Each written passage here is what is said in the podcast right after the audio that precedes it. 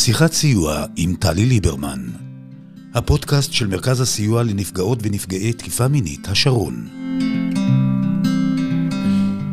שיחת סיוע, פרק מספר תשע, את הפרק נקדיש לזכרה של יעל גרינברג שנפטרה בגיל ארבעים ותשע. יעל זכרה לברכה, מי שלנצח תיזכר בעל כורחה כנאנסת מקיבוץ שומרת, נלחמה באומץ ובנחישות כדי להוציא את הצדק לאור. היא הביאה לשינוי בשיח הציבורי ולשינוי בחוק לגבי שאלת ההסכמה. מותה בגיל כל כך צעיר, אחרי מסכת חיים טרגית, מכריח אותנו כחברה להביט במראה ולזכור שכשלנו ביחס שלנו לנפגעות תקיפה מינית ובשיקומן. אז איך אפשר לשנות? מה ניתן ללמוד מהמקרה? האם אפשר למנוע את האונס הקבוצתי הבא? ואיזו אחריות מוטלת עלינו כהורים? איתנו יעל טל פואה, מנהלת מטה חינוך והסברה באיגוד מרכזי הסיוע לנפגעי ונפגעות תקיפה מינית. היי. היי. מה שלומך? בסדר גמור, תודה שהזמנת אותי. ואת גם חברת הוועד המנהל באגודה לחינוך מיני בישראל, יש דבר כזה, ואת למעשה עובדת עם בני נוער ועם צוותים חינוכיים בבתי הספר בנושא הזה. נכון. אז נדבר כמובן על האונס בשומרת ועל התרומה של יעל לשינוי השיח המשפטי, אבל אני רוצה קודם כל להבין יחד איתך מהי הדינמיקה של אונס קבוצתי. והיו בשנים האחרונות כמה מקרים שזכו לחשיפה התקשורתית, האונס באילת, אונס התיירת באיינאפה, בקפריסין, בכולם ניגע בהמשך. שאלה ראשונה, מה ייחודי בפגיעות המיניות הקבוצתיות? איזה מאפיינים בולטים, משותפים, יש לפגיעות המיניות האלה?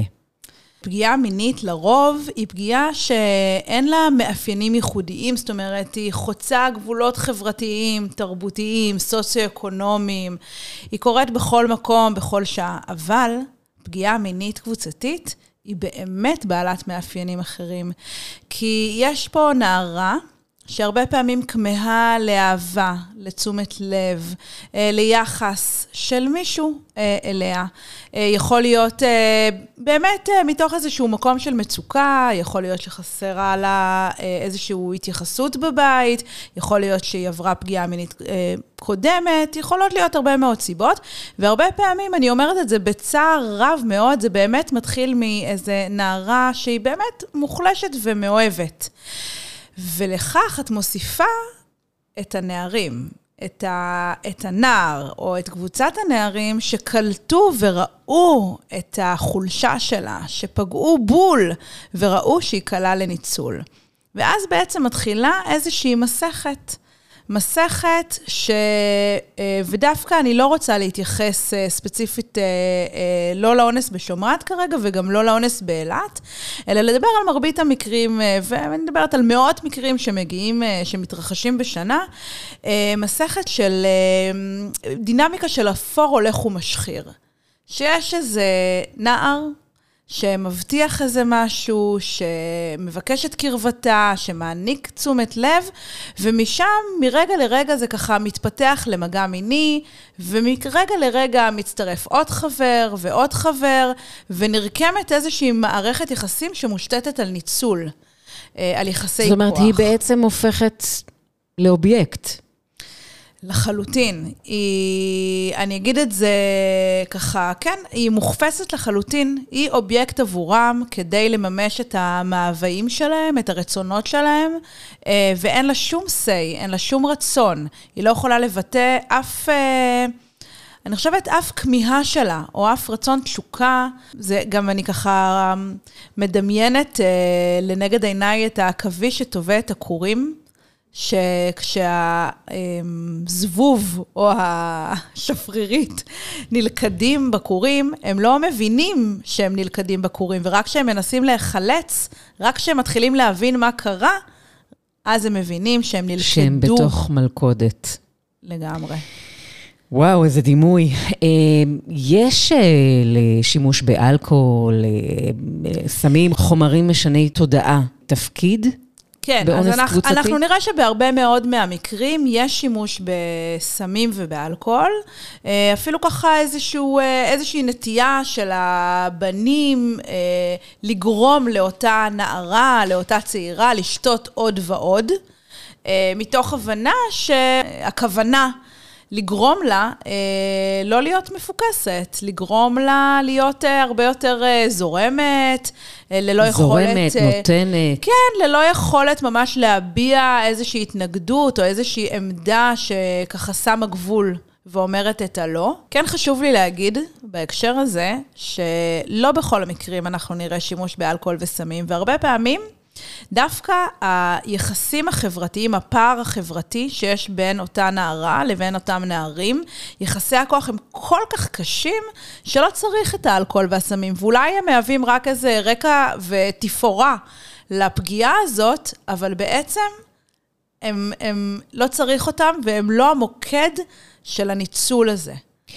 למה לדעתך יש קשר שתיקה חזק סביב הפגיעות? אני חושבת שיש כמה סיבות. ראשית, לוקח זמן לנערה, לצעירה, לנפגעת, להבין שזה מה שקורה לה. אז גם היא נמצאת באיזושהי, אני חושבת, חוויה של, אוקיי, אני עושה את זה משלל סיבות, ואפילו הרבה פעמים אנחנו נראה נערות שמאמצות נרטיב, שאומר, אני עושה את זה מבחירה, או אני זו החזקה, או אני בוחרת בדבר הזה, למשל. אני אתן ככה דוגמה, נערה שהבנים מספרים שהיא מסמסת להם, היא מזמינה אותם אליה. זה מאוד מבלבל, זאת אומרת, הנערה מזמינה אותנו, וזאת פגיעה מינית קבוצתית. זה אומר שהיא רוצה. זה אומר שהיא רוצה. אז זה דבר ראשון, זה באמת שאלת ההבנה שלה מה קורה, והאם היא יכולה לשיים את זה, לתת שם, להבין שהיא נפגעת, וגם יש נרטיב חלופי זה נקרא, כי זה כרגע הסיפור שהיא מספרת לעצמה. Uh, הדבר השני, uh, זה החוסר יכולת, אני חושבת, של הנערים עצמם להבין שמה שמתרחש כרגע זה ניצול, כי גם הם שבויים של איזשהו נרטיב, של איזשהן קונספציות, של נערה שכרגע שותה, שהיא נמצאת עם כולנו לבד, uh, שאולי היא מתלבשת באופן מסוים, אנחנו מכירות את כל תרבות האשמת הקורבן, uh, היא בעצם רוצה את זה, היא מזמינה את זה, היא לא סתם, סתם הייתה נמצאת איתנו פה בחדר, או יוצאת איתנו מחוץ ל... אה, הולכת איתנו לשדות, או נוסעת איתנו ברכב, אם היא לא הייתה רוצה את זה. וזה בעצם הסיפור שהם מספרים לעצמם, וחוסר היכולת להבין שמה שקורה פה עכשיו זה רגע, או רגע, מספר רגעים, או דקות ארוכות של ניצול משווה. אנחנו דיברנו קודם על uh, מאפיינים לנפגעת. יש מאפיינים לנערים שפוגעים במסגרת אונס קבוצתי? תראי, זה סיפור מאוד מורכב. קודם כל, אין לנו פרופיל של עברייני מין. באופן כללי, זאת כמיהה חברתית שלנו לדעת, רגע, מי הוא הפוגע הפוטנציאלי כדי באמת מתוך רצון למנוע את זה. אבל בסופו של דבר אנחנו נראה שאין איזשהו פרופיל, וזה יכול להיות כל אחד, ואני אומרת את זה ככה באיזשהו צער עמוק, כי היינו רוצות לחשוב שהבנים שלנו לא יעשו כזה דבר. אז, אז הפרופיל זאת לא התשובה, אבל כן אני יכולה לומר שיש איזשהן התנהגויות, ויש דינמיקה קבוצתית בין בנים שמאפיינת... יש ממש תפקידים. בדיוק, שמאפיינת את הפגיעה המינית הקבוצתית. לצורך העניין, יש מחקר שנערך, מחקר שנערך בקולג'ים בארצות הברית, ואחר כך הוא נלקח לישראל, ובעצם בחנו מה קורה בישראל, ורצו להבין מה נערים חושבים על בת, הם הגדירו את זה במחקר, על נערה שמקיימת יחסי מין בשרשרת. כלומר, אחד אחרי השני. והשאלה שנשאלה היא למה היא עושה את זה. ובאמת המחקר הראה ש-שלושים וארבעה אחוז מהנערים טענו או חשבו שהיא עושה זאת מרצונה החופשי. זאת אומרת שמבחינתם היא בעניין של זה. ושני שליש מהנערים, בעצם פה אני אעשה פילוח גס, שליש מהנערים אמרו, אנחנו לא בטוחים למה היא עושה את זה, אנחנו מבולבלים, אנחנו לא סגורים על זה. ושליש נוסף אמרו, אנחנו חושבים שהיא עושה את זה מתוך מצוקה. ומצד אחד אנחנו יכולות להתבונן על הנתונים האלה ולהגיד, וואו, זה אלה נותנים קשים, זאת אומרת, יש פה רק שליש מהבנים מזהים את העובדה שהיא במצוקה ושהיא עושה את זה, טה-טה-טה-טה, אבל אני דווקא רוצה להסתכל על שני השליש, שאני מחשיבה גם את המבולבלים, מה שנקרא, את אלה שלא בטוחים, ולהגיד, הם הנערים הפוטנציאליים שלנו לשינוי אמיתי.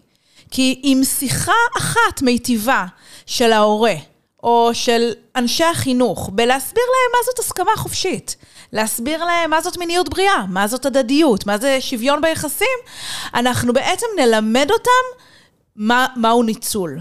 וגם על... לזהות סיטואציה. וגם לזהות סיטואציה, וגם ללמד את הנערים להיות קשובים לעצמם ולמה שהם מרגישים בבטן. כי בסופו של דבר הרי, מה אנחנו, טוב, זה אנחנו, כל החיים אנחנו עושים, אנחנו גורמים ל, לילדים שלנו לא להיות קשובים לעצמם. הם אומרים לנו שהם לא רעבים, ואנחנו אומרים להם, אז אולי עוד ביס.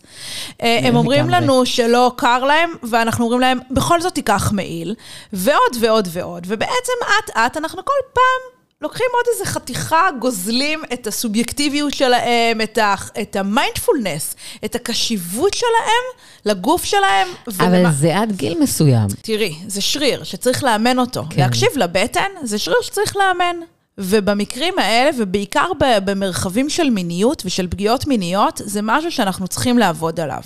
ואם הנער יודע שכשהוא אמביוולנטי, כשהוא מבולבל, כשהוא לא בטוח, הוא עוצר והוא בודק עם עצמו, והוא בטח ובטח לא משתתף באיזשהו אירוע, זה אגב יכול להיות גם באירוע אלימות, לאו דווקא באונס קבוצתי, אז אנחנו נהיה במצב שהוא... יש לנו כבר שליש, מה שנקרא, שליש נערים פוטנציאליים שלא יודעים מה קורה, אבל אחרי שאנחנו אימנו להם את השריר הזה, אז הם יודעים לעצור. אז יש לנו את השליש המנהיגותי. אלה שאני אגיד ככה, בעגה, לא רואים ממטר. הם לא רואים אותה, הם בחוסר אמפתיה. הם אלה שיוזמים ודוחפים. הם אלה שיוזמים ודוחפים, והם אלה שמזמינים ומארגנים, וגם בדרך כלל יהיו מנהיגים בחבר'ה. אתה צריך להיות מאוד חזק כדי להביא איתך את החברים, ולגרום להם לעשות דברים שאתה רוצה שהם יעשו. וזה מביא אותנו לפרשת האונס בשומרת. שמכילה את כל האלמנטים של הדינמיקה הזו של אונס קבוצתי. את קראת את פסקי הדין של המחוזי ושל בית המשפט העליון, יש שם כ-ארבע מאות עמודים של פרוטוקולים של חקירות, האשמת קורבן קלאסית, עדות פולשנית, חלקה ממש גרפית, שמתארת את הגהנום שיעל זכרה לברכה עברה במשך חמישה ימים בקיץ של אלף תשע מאות שמונים ושמונה, ויש גם עדות אפילו של המטפלת בבית הילדים בקיבוץ, שהיא סיפרה שליעל היה מראה מיני מאוד לגילה. בואי נחזור על הפרטים הטכניים. יעל הייתה אז נערה בת ארבע עשרה, עברה עם משפחתה להתגורר בקיבוץ, היא לא הייתה ילדת חוץ כמו שמקובל היה לחשוב. היא הכירה את הפוגעים? יעל הכירה את הפוגעים, ואחד הפוגעים אה, בעצם אה, מצא חן בעיניה. ונער אחר, שמו אופיר, שמופיע, השם שלו מופיע בפסק הדין. אופיר בערי.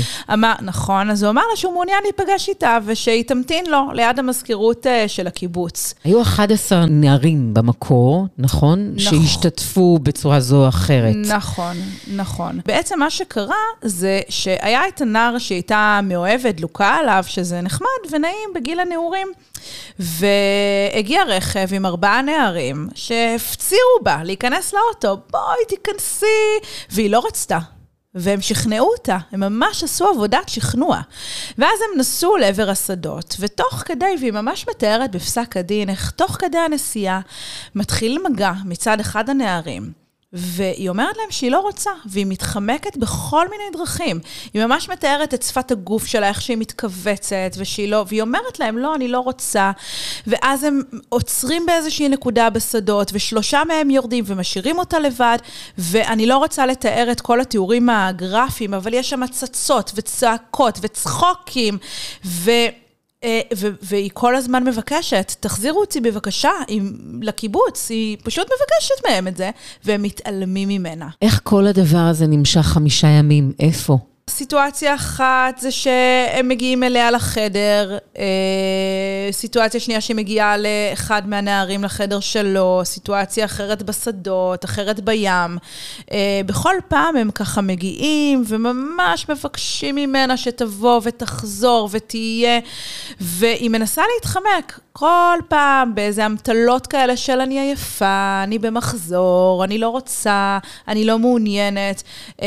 אפילו יש איזה סיפור אחד שאחד הנערים נכנס אליה לחדר ואומר לה, בואי, בואי לחדר, אני אשמור עלייך, שום דבר לא יקרה לך, אני מבטיח. ואת יודעת, היא הולכת, היא הולכת כי אני רגע רוצה להיכנס לראש שלה, כי היא נערה בת ארבע עשרה, בת ארבע עשרה וחצי, מאוהבת, ש... פתאום מקבלת תשומת לב ממספר נערים שמבוגרים ממנה, אבל מופנית אליה אלימות פיזית, אלימות מינית כמובן. הם מקללים אותה, מגדפים, אומרים מילים ממש קשות כלפיה. ויש, אני חושבת, הסיפור הכי הכי קשה, האישום החמישי, זה הפרשה, או זה נקרא הפרשה בחדר המתלוננת, בחדר המתלוננת. ובעצם אחרי שהיא כבר נאנסה באותו ערב, היא הולכת לחדר שלה, היא סוגרת את הדלת, ואז כעבור מספר שעות הם נכנסים אליה לחדר ללא הסכמתה. הם לא דופקים בדלת, הם לא מצלצלים כלום, הם פשוט נכנסים, פורצים אליה לחדר, ואונסים אותה שם בפרשה, מספר נערים אונסים אותה בזה אחר זה. היא שיתפה את אימא שלה, ושתיהן הגישו תלונה במשטרה חמישה ימים אחרי האונס הזה. אני רוצה, כן, אבל להקריא איזשהו קטע מתוך פסק הדין. דבר המעורר תהיות רציניות בתיק הוא העובדה שהמתלוננת לא מצאה לנכון להתלונן בשום שלב. נראה לי כי טענת הבושה מפני מסירת התלונה אינה עומדת למתלוננת. אז רק נגיד שבמרבית המקרים אנחנו נראה שלוקח הרבה מאוד זמן אה, להתלונן על פגיעה מינית. אם בכלל. אם בכלל. ושעון החול הוא בדרך כלל כזה שבסדר גודל של בין ארבעים ל-שישים אחוז מהמקרים, אה, ייקח לפחות עשור וצפונה מעשור, עד שמישהי או מישהו יספרו על הפגיעה המינית שהם חוו. ואז כמובן מתמודדים עם חוק ההתיישנות. נכון. פרקליטת מחוז חיפה דאז, עורכת הדין לילי בורישנסקי, קבעה שהעדות של יעל לא קשירה. ו... וההחלטה הייתה לא להגיש כתב אישום, כי אין עניין לציבור. אז אני אומרת, רוצה... היה ממש כן. חוסר הבנה כן. של עולמן של הנפגעות. אז נטען בפסק הדין, כי המתלוננת אינה מתרגשת על דוכן העדים. כאשר מסרה את עדותה, לא נראתה נסערת, מתוחה, נתנה את עדותה מבלי להניד אף אף. וואו. ככה כתוב שבעצם ההתנהגות של הנערה, הרי מה קורה, זה לא עולה בקנה אחד עם התפיסה באמת השגויה, עם המיתוס שאת צריכה הרי להיראות נסערת ובוכייה, ויש לנו את כל הדימוי ההוליוודי של איך נפגעת תקיפה מינית צריכה להיראות אחרי האונס, אחרי הפגיעה שהתרחשה. ואם זה לא עולה בקנה אחד עם התפיסה הזאת, אז יש פה בעיה, שרק אני אפתח עוד סוגריים ואני אגיד שדווקא העובדה שהיא אה, דיברה באופן הזה, בדיוק משקפת בדיוק, נכון. את העובדה שהיא נפגעה. למה? כי יש מושגים, כמו למשל מושג הניתוק, דיסוציאציה, שהוא בדיוק מלמד אותנו על זה שהיא נפגעה. הלחץ הציבורי אז עשה את שלו, שנתיים ועשרה חודשים מיום הגשת התלונה, הם כן זומנו לחקירה. ואז בעצם אה, התחיל הליך משפט בבית המשפט המחוזי. ורק נגיד שהקיבוץ לקח אה, צד בסיפור, הוא גיבה את הנערים, הוא מימן להם אפילו סיוע משפטי, ונתן להם את כל המעטפת שצריך, בעוד יעל ומשפחתה נאלצו לעזוב את הקיבוץ. נכון. בטח, הנערים האלה היו מלח הארץ. בני טובים, לדעתי זאת הייתה אחת הפעמים הראשונות שהשתמשו בביטוי הזה, בני טובים. אז בעצם מה שקרה זה שהתחיל המשפט, בבית המשפט המחוזי בחיפה, השופט לינדן שטראוס בעצם היה השופט שניהל את המשפט הזה, והיו באמת הרבה מאוד עדויות קשות, היא נחקרה הלוך ושוב בצורה מאוד קשה, מאוד שיפוטית. היום אין אפשרות לחקור ככה אה, עדה. בעצם אה, מי שנחקרת במשפט פלילי נחשבת לעדה. והחל מ-אלפיים ואחת יש את חוק נפגעי עבירה שמגן על נפגעי עבירות מין בין היתר, והיום אסור לשאול בנוגע לעבר המיני או כל מיני שאלות מהסוג הזה, אבל לצערנו זה פסח עליה, אז בעצם היה, היה את המשפט. ואז הוגש כתב אישום נגד שבעה. מהמעורבים. נכון, אחד, אחד היה בגיר, אז היה בכתב אישום שהוא לא, הוא לא נמצא בתוך המשפט הזה, אבל בעצם הנערים זוכו. מחמת הספק. מחמת הספק. כי... כי בעצם השאלה העיקרית לא הייתה שאלת ההסכמה. השאלה העיקרית מבחינת הסנגורים ומבחינת השופט הייתה המהימנות שלהם לעומת המהימנות שלה. ואיכשהו השופט והסנגורים וכולם, היה נראה להם סביר שנערה אחת אל מול שבעה נערים או שישה נערים שמופיעים בפסק הדין, זה הגיוני בכלל, הם מאוזנים על לשון המוסניים, זאת אומרת, אין מילים, וזהו, כן, זיקו. ואגב, עכשיו, כן חשוב לומר, החוק בזמנו, בתקופה ההיא, לא דיבר בכלל במושגים של הסכמה חופשית. בעצם היום ההגדרה לפגיעה מינית היא כל מעשה מיני שנעשה ללא הסכמה חופשית בין הצדדים. ובזמנו החוק היה כל מעשה מיני שנעשה בניגוד לרצונו של אדם. ואז בעצם השופט בא ומחפש את ההתנגדות. שואל אותה, תמר, די? את צעקת, את ברחת, למה הלכת איתם? למה נכנסת איתם? עכשיו, היא אמרה לא, היא אמרה די. זאת אומרת, היא ניסתה בכל מיני אופנים לסגת ממה שקורה, אבל היא כנראה לא צעקה מספיק חזק עבור השופט הזה, ובגלל שהיא לא, אני אומרת את זה קצת בציניות, אבל בגלל שהיא לא הייתה כל כך אסרטיבית, והיא לא התנגדה באופן כל כך משמעותי, אז בעצם הוא נאלץ לזכות את הנערים, כי בעצם זה לא... הספק. מחמת הספק. ואז המדינה הגישה ערעור לעליון, ונשיא בית המשפט דאז, מאיר שמגר, מישאל חשין, והשופט אליעזר גולדברג, נכון. הרשיעו אותם, פה אחד. נכון. הרשיעו את הנאשמים פה אחד, ואז התיק מה קרה, הוא חזר בעצם למחוזי, לאותו שופט לינדן שטראוס, שגזר עליהם בעצם עונשים מאוד מאוד קלים, עד שנה וחצי, ואז ניקוי שליש. בקיצור, הם ישבו כמה חודשים ספורים בלבד. נכון. והמשיכו בשגרת חייהם. נכון. מה היה כל כך מכונן, או פורץ דרך, במשפט שומרת, בהרשעה שלהם בעצם? פסק הדין הזה, מעבר לכך שהם סתרו את כל מה שלינדן שטראוס כתב בפסק הדין, הם בעצם עברו, אני קוראת לזה, האשמת קורבן, וכל האשמת קורבן שהייתה, ובעצם הסבירו מדוע היא, היא לא נכונה, מדוע היא שגויה.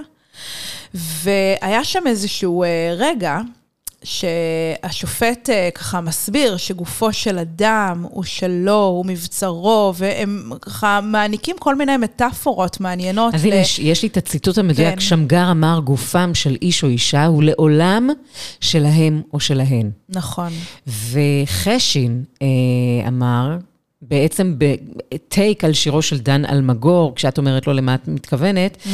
אה, שאז בישראל של שנות ה-שישים שבעים לא היה ברור, כן, למה את מתכוונת, אז חשין אמר, כשהיא אומרת לא, לזה היא מתכוונת. לזה היא מתכוונת, כשהיא אומרת לא. ונכון, והוא הוסיף את הבית לשיר, אפרופו, אחרי פסק הדין הזה, אבל באמת הם בעצם עשו פה איזשהו שינוי, אני, אני לא רוצה להגיד מרחיק לכת, אבל הם הפכו את הקערה על פיה, כי הם אמרו בעצם, מי שצריך, מי שצריך לעשות, לברר או לבדוק, החובה בעצם לבדוק את אותה הסכמה, היא חלה על מי שיוזם את המגע, ואי אפשר לשים את האחריות על ההתנגדות, על האדם, על הסובייקט. זאת אומרת, חובת הגבר, במקרה הזה, לברר אם יש הסכמה מפורשת ליחסי מין בצד השני. נכון. עכשיו, הסיפור הזה של הסכמה חופשית הוא סיפור מאוד משמעותי, כי בעצם היה פה מהלך שמהתנגדות הפכנו להסכמה חופשית. היום כבר אף אחד לא צריך לבטא או להוכיח או מישהי, אף אחת לא צריכה להוכיח שהביעה איזושהי התנגדות, אלא חובת ההוכחה היא על הצד היוזם, והמושג הסכמה חופשית, הוא עשה לנו איזושהי, איזשהו שינוי תפיסה של אנחנו צריכים לא רק שהאדם שאנחנו יוזמים כלפיו מגע מיני יגיד לנו, לא יגיד לנו לא, אלא אנחנו צריכים לחכות שהוא יגיד לנו כן. אנחנו uh, מקדישים, מקדישות את הפרק לזכרה של יעל, ואני מאוד רוצה שקולה יישמע. תרתי משמע, אז uh, בריאיון הראשון שהעניקה לאילנה דיין בתוכנית עובדה בשנת אלף תשע מאות תשעים ושש, יעל אמרה את הדברים הבאים. אני לא... פשוט אין לי חיים. אני לא חיה. זאת אומרת, השגרה שלי זה פשוט לקום בבוקר ולראות אם אני עדיין חיה. זה הכל. אני פשוט רוצה לשרוד, ואני לא חושבת שאני כל כך מצליחה בזמן האחרון. אני שואלת אם משהו מאותם חמישה ימים נוראים של קיץ שמונים ושמונה חוזר אלייך. רגע אחד, סיטואציה אחת, תמונה אחת. זה כל הזמן חוזר אליי, זאת אומרת, זה לא עוזב אותי פשוט. זה חי איתי, זה כמו אה, בן אדם אחר. אני זוכרת את האונס, אני זוכרת אה, יום מסוים, אבל את הרצף של הימים אני לא זוכרת. איזה יום מסוים את זוכרת? היום הראשון. שלקחו אותך לשדות? כן. ואנסו אותך בתוך האוטו? כן. בעצם היא אומרת כאן שהטראומה ליוותה אותה כל יום. יעל הייתה אימא לחמש בנות, סבתא לשניים. היא סיפרה שהיא נקלעה לקשיים כלכליים. היא הייתה תקופה שהיא עבדה בזנות, ואז הבנות שלה הועברו לפנימיות. בקיצור, חיים רצופי סבל. היא לא זכתה לסל שיקום ולתמיכה נפשית. היא הסתייעה במרכזי הסיוע, אבל זה לא, לא הספיק כמובן. עוד מקרה שהסעיר את המדינה זה אונס הנערה באילת. אוגוסט אלפיים ועשרים, נערה בת שש עשרה שיכורה, ארבעה גברים הואשמו באונס ושבעה נאשמים נוספים בסיוע לאונס. זה קרה בחדר מלון, מלון הים האדום, והיה גם סיפור של סחיטה וסרטונים שהם אימו להפיץ אם היא תתלונן. במצלמות האבטחה, אגב, נראו שישה עשר גברים במסדרון ליד החדר. מה שבלט בכתב האישום הוא שהנאשמים נהגו במתלוננת כחפץ, ואיש מהנאשמים לא ניסה לעצור את זה. איך יש כאלה שעומדים מהצד ומציצים, או מסתכלים, או מצלמים? איך? קודם כל, אני חושבת שזה משהו שהוא אנושי, שאנשים מסתכלים, מסתכלים ולא עושים כלום, אבל כן, אני רוצה רגע ל- ל- להסביר משהו שקשור בכלל לפגיעה מינית ולאונס. אני חושבת שרוב החברה שלנו עדיין שבויה בקונספציה של איך נראה אונס, והיכולת לזהות בזמן אמת שמה שקורה פה הוא אונס, ולתת לו את השם הזה, זה משהו שמרבית האנשים לא ידעו לעשות בזמן אמת. הם מרגישים, הם מרגישים שמשהו פה לא בסדר, או יש איזה, למשל, יש את החברה של אותה נערה, שכן התהלכה לה נכון. ב- ב- באיזושהי תחושת מצוקה, או שהיא הבינה שמשהו קורה, אבל היא לא ממש הבינה מה. ופה אני חוזרת באמת לשאלה של איך אנחנו מחנכים את עצמנו להתערב, להתערב כשאנחנו רואים לנגד עינינו עוולות, איך אנחנו אה, מתערבים ועושים דברים כדי לעצור פגיעות שמתרחשות לנגד עינינו. אז יש פה בעצם שני שלבים. שלב אחד זה קודם כל ללמוד לזהות איך נראית פגיעה מינית, איך נראה ניצול מיני, להבין שזה לא כמו בסרטים ההוליוודיים, זה לא איזה זר שקופץ על מישהי בסמטה החשוכה. לא, זאת דינמיקה יותר סבוכה, ואין פה מישהי שצועקת וצורחת, לא, לא, זה לא, זה לא עובד ככה. אז זה דבר אחד. ואז הדבר השני זה באמת לשאול את עצמנו, אז רגע, איך אפשר להתערב? כי יש הרבה מאוד חסמים, וגם לא כל אחד נועד עכשיו להתאמת באופן ישיר. אז אנחנו באמת יכולים להציע שלל אפשרויות, אז אני אתן ככה שני כלים. כלי אחד זה לשאול, לבקש ממישהו אחר עזרה, לפנות לעזרה. אפשר להתקשר להורה שלי, לאמא או אבא שלי, הם ידעו מה לעשות, הם ידעו למי להתקשר.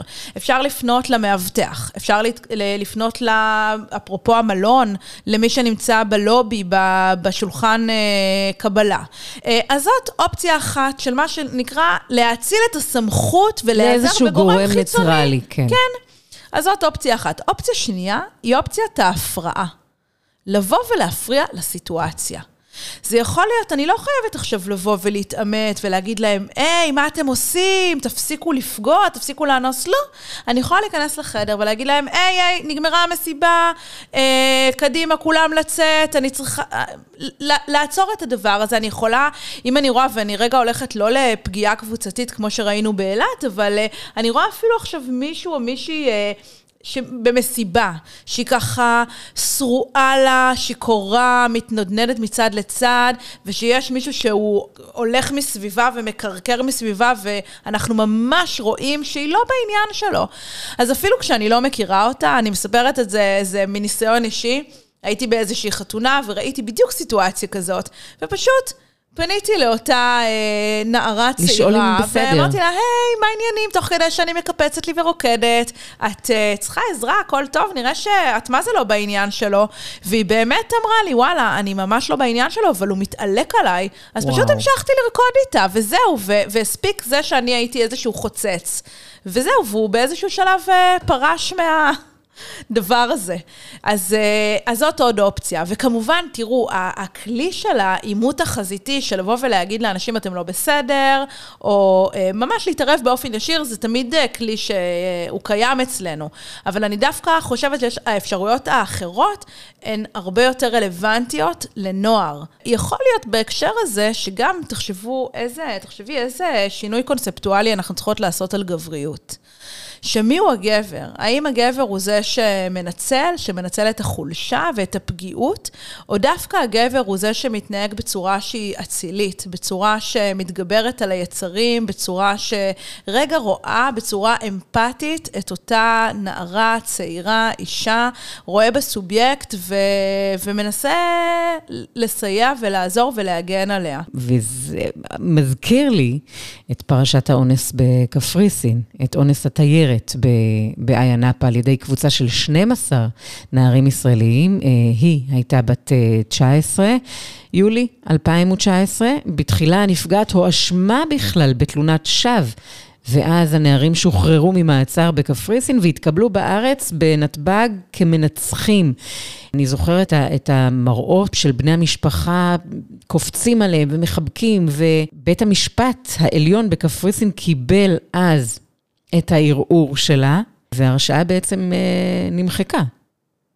אבל אה, הם המשיכו בחייהם, התגייסו, השתחררו כבר, אבל אני, אני כן רוצה להתייחס ליחס הסלחני אה, שהם קיבלו אז, ולחיבוק מהמשפחות שלהם. אני זוכרת שאחד מהם אמר, אין אישה שלא נותנת, יש גבר שלא יודע לקחת. אוי, זאת אמירה נוראית. נורא. אז, אז, בוא נעשה רגע סדר במושגים. תרבות אונס. תרבות אונס זה תרבות שמאפשרת, מעניקה לגיטימציה, אני אפילו אגיד מעודדת, את קיומן של הטרדות ופגיעות מיניות. היא פשוט מנרמלת אותם, זה דבר שהוא נורמלי, זה דבר שהוא הוא, הוא קורה. וזו תרבות שהיא מאשימה את הקורבן. שזה אומר שאנחנו כחברה נפנה אצבע מאשימה למי שנפגע או נפגעה. ובעצם מה שקרה זה... למה היא הלכה איתם? תרבות אונס... נכון? ב... כן, בדיוק, תרבות אונס במיטבה. אנחנו בעד הנערים. עכשיו זה גם יושב בין היתר על התפיסה השגויה של תלונות שווא, שנפתח סוגריים ונגיד... בתלונות שווא אנחנו מדברות על סדר גודל של בין אחוז לשני אחוזים מהתלונות על עבירות בכלל, כן? מאוד זניח. ועבירות מין בפרט, שכן, זה ממש מתי מעט, ו... וזה יושב על זה. שאמציה, היא אמציה, היא אלילה, ואנחנו מחבקים אתכם, הנערים, הבנים שלנו, המסכנים, אבל אנחנו, אנחנו, תראי, אין מה להגיד, המשפחות שככה הריעו באופן הזה לנערים, אני מצד אחד, יש לי איזושהי חמלה כלפיהם, כי אני אומרת לעצמי, המחשבה שהבן שלך פגע מינית, שהוא אנס, שהוא התעלל, שהוא ניצל, היא מחשבה בלתי נסבלת. אז אולי זה כרגע הדרך שלהם להרגיע את עצמם ואת מצפונם. ומצד שני, אני אומרת, זו, יש לנו פשוט כשל ערכי מוסרי, באופן שבו אנחנו מחנכים את הילדים שלנו. אנחנו צריכים להתחיל לקחת כחברה אחריות, אחריות מוסרית, גם כשאנחנו עושים דברים שהם לא בסדר, ובאותו אופן לחנך את הילדים שלנו. אפשר וצריך לחנך את הילדים שלנו, בעצם להיות שומרי הסף. ויש פרקטיקות, איך לזהות סיטואציות, דיברנו על זה קודם, סיטואציות רעילות, ואיך לעצור מצבים כאלה. מהי האחריות שלנו כהורים, כאנשי חינוך, ביחס לבני הנוער שאנחנו מגדלים? את מגדלת שלושה בנים, אני מגדלת שלושה בנים ובת. אני חושבת שיש כמה מפתחות לשאלה איך למנוע את זה ואיזה מסרים אנחנו צריכים להעביר. אני חושבת בראש ובראשונה המפתח הוא אמפתיה. אמפתיה זה אומר שיש לי יכולת להבין מה עובר על הצד השני, לשים את עצמי לרגע בנעליו, לחשוב את הדברים מנקודת מבטו ולפעול בהתאם. וזה אומר שאנחנו צריכים כל הזמן לעבוד עם הילדים שלנו, לחדד להם את האנטנות, וכל הזמן ככה לשאול אותם ולהפגיש אותם עם המציאות שמסביבם. וגם אם אני חזק, וגם אם אני בטוח בעצמי, וגם אם אני יודעת הכל, אז עדיין אני מצליחה לראות את הדברים דרך אנשים שהם אולי בסיטואציה יותר מוחלשת או בעייתית או פגיעה ממני. אז זה דבר, דבר אחד שאנחנו יכולים לעשות. הדבר השני זה ללמד את הילדים שלנו, הן בנים והן בנות, מהי מיניות בריאה. ללמד אותם מה זה הדדיות, איך נראית הסכמה חופשית, איך, איך נראית, איך נראה אמון, איך נראית תחושת חברות או הנאה, אה, בעונג. זאת אומרת שכל מגע מיני בעצם צריך לבוא מתוך רצון הדדי. וגם יחסי מין מורכבים מהמילה יחסים. נכון, ו, ואת יודעת, וברגע שאנחנו נלמד אותם את החלק הזה של המיניות הבריאה והטובה, אז הם בעצם כשהם יתקלו במיניות לא טובה, לא בריאה, מטרידה, אז הם יגידו, אוקיי, זאת לא מיניות בריאה, אז כנראה שיש פה משהו בעייתי. ובהקשר הזה גם אני אגיד של הזיהוי, של מצבים, של ניצול, אם יש יותר משני פרטנרים? בדיוק. ל- ללמד דברים, תראי, הם נראים לנו טריוויאליים, אבל uh, שוויון לא יכול, לא יכול להיות מצב שיש פה נערה אחת אל מול שניים, שלושה, ארבעה, חמישה, עשרה נערים, וזאת מיניות טובה ובריאה. זה חייב להיות באופן אינרנטי לסיטואציה, פגיעה וניצול. זאת אומרת, מבחן השכל הישר נקרא לזה. האם יש בעולם נשים שרוצות מרצונן החופשי לקיים יחסי מין עם שנים עשר נערים סלש גברים שהן לא מכירות בארץ אחרת, בשפה אחרת, בחדר מלון זר? לא. לא. אם היא צריכה לשתות בשביל להיות איתי, אם היא צריכה אה, להיות אה, אה, ללא תזוזה, בשביל להיות איתי. אם היא בהכרה מאורפלת. אם היא בהכרה מאורפלת, אם היא לא מחייכת, אם היא לא שמחה, אם היא לא מביעה את הרצון שלה באופן שהוא אקטיבי, כלומר, היא מחבקת אותי בחזרה, והיא מורידה לי את החולצה, ויש איזשהו צחוק, אז זה לא. ואם יש ספק, אין ספק. לגמרי. לזהות ניצול, לתת להם את הכלים לזהות ניצול, לחנך לשוויוניות, מיניות שוויונית, לגלות אמפתיה, אמרת. אם אומרים לכם, בוא, יש מישהי זורמת, מה זה בעצם? נורה אדומה. כן? אני אומרת את זה, כי כשיש מישהי זורמת, או הנערה השרמוטה, אני אומרת במרכאות תפולות, כן, הנותנת, אז הנערים יודעים, ואני אומרת את זה מעבודה רבת שנים עם נערים דווקא, אני מדברת. כשאנחנו נשאל אותם, מי זאת הנערה הזאת, הזורמת, השרמוטה, הנותנת?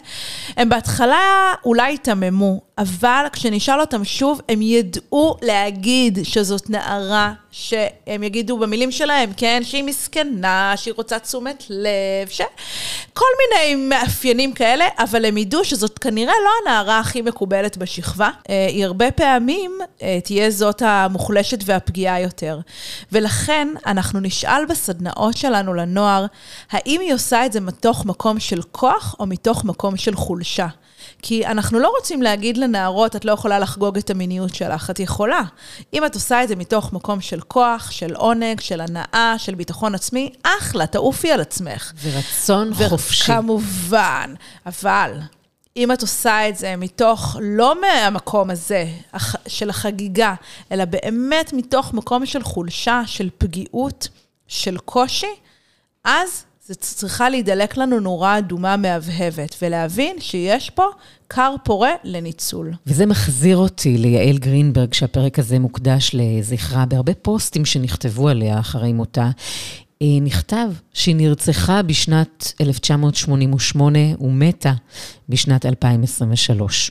את מסכימה שאונס זה כמו רצח? גם אני לא מסכימה, וגם העמדה של מרכזי הסיוע היא לא עמדה כזאת, חשוב לי לומר. נשים רבות וגברים רבים מתמודדים עם פגיעה מינית, ולא נרצחים ממנה, זאת אומרת, ממשיכים לחיות חיים, חיים מלאים ומאושרים לצד הפגיעה. אחת מתוך חמש נשים היא עוברת אונס, אחת מתוך שלוש נשים עוברת פגיעה מינית, אחד מתוך שישה גברים עובר פגיעה מינית. אנשים חיים בקרבנו ועברו פגיעות מיניות וחיים, חיים מאושרים, לצד טיפול, טיפול בטראומה הקשה הזו, אבל אף אחת מאיתנו לא יכולה להגיד למישהי אחרת ולכפות עליה את ההגדרה או את התפיסה שהיא נרצחה. יעל גרינברג, יהי זכרה, מהפכה. יעל טל פואה, מנהלת מטה חינוך והסברה באיגוד מרכזי הסיוע לנפגעי ונפגעות תקיפה מינית. המון המון תודה. תודה לך, טלי.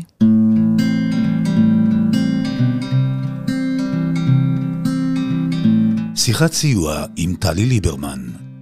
הפודקאסט של מרכז הסיוע לנפגעות ונפגעי תקיפה מינית השרון.